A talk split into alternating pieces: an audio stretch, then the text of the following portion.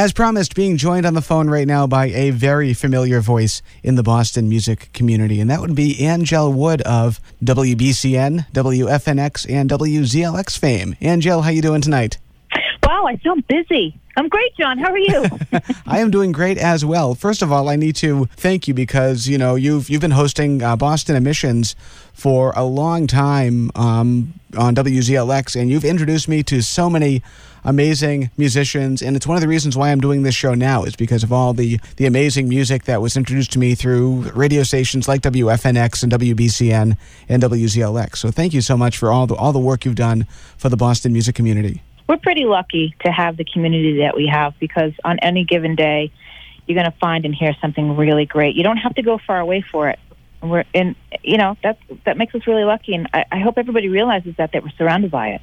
We are, and and you know, thanks to the internet, it, it, it makes the music much more accessible than it was before, you know, because, you know, as much as I love radio, you know, radio is kind of an appointment type medium where you have to to listen at a certain time, but now, you know, with the internet, it's almost instantaneous access to to thousands of songs from artists that are right in your community, which is amazing. Right, right. You're absolutely right. And you know, and it, and it allows independent artists. Whereas, I mean, we we certainly know that that the record industry has changed dramatically in the last number of years, and it makes it that much easier for independent artists to get their music out there, and they can do a lot on their own. So true. Which you know, which leads to uh, if if anybody read the Boston Herald um, on Sunday. um, you know you're you're making a, an incredible uh, transition with Boston emissions from the airwaves to the internet. So talk about what's happening, Anngelle, because this sounds amazing. Yeah, well, you know, my I, I picked up the show on WBCN. You know, Boston Emissions predated me by a lot of years, but um, I was very lucky when I joined WBCN to get the show and become the host of Boston Emissions and subsequently the Rock and Roll Rumble, which I've done for, you know, this will be my 10th year.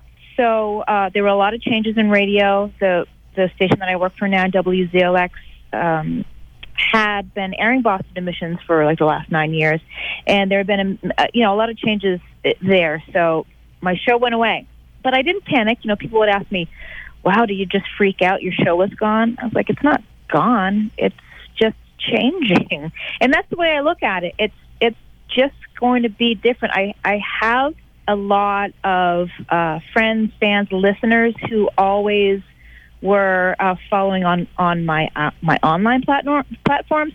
You know, I'm on Facebook, I'm on Twitter, I, I'm everywhere. Probably much like yourself, John. You know, you're promoting the show any way you can. Exactly. Um, you know, being on FM is great. I love radio. I still do radio. It's just I'm just getting a little bit more creative with it.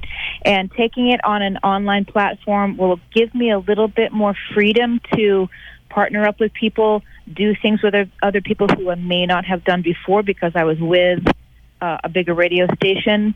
Um, you know, now we can get out and do things in studios and living rooms and basements and other venues. So for me, it's exciting because it presents a whole new, uh, a slew of opportunities to do other things that I really wanted to do for a long time, but I was kind of limited in where I was. Absolutely.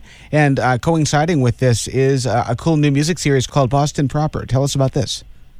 Yeah, so Boston Proper is a play on seeing shows in the city of Boston. Now, when I started in the Boston music scene in college. It was like the late late 90s. So I was too young to be part of really be part of the channel and really be part of the legacy of the Rat. But when I was going to local shows in the beginning, it was the Linwood in, on Kilmarnock Street in the Fenway. It was Bill's Bar on Lansdowne Street you know, there were still some opportunities to go to Lansdowne and go to Axis, and you know, Avalon was a was uh, a big venue then at the time. You know, much larger shows, but you, know, you could still go to Avalon and see shows.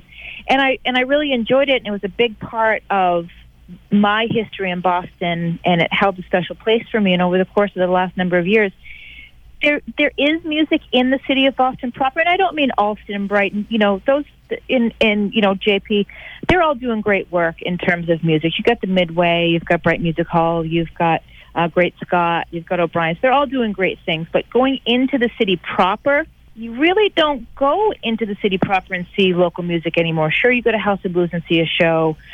Sure, you know you go to the Orpheum and see a show or the Wang Theater, but that's not what we're talking about at all. It's trying to take it back to a place where it was, where you can be in Boston proper and go see some rock music. And on top of that, we're keeping it a little earlier. It's a Thursday night, so we're starting shows at 8:30, 8:30, 9:30, 10:30 sets.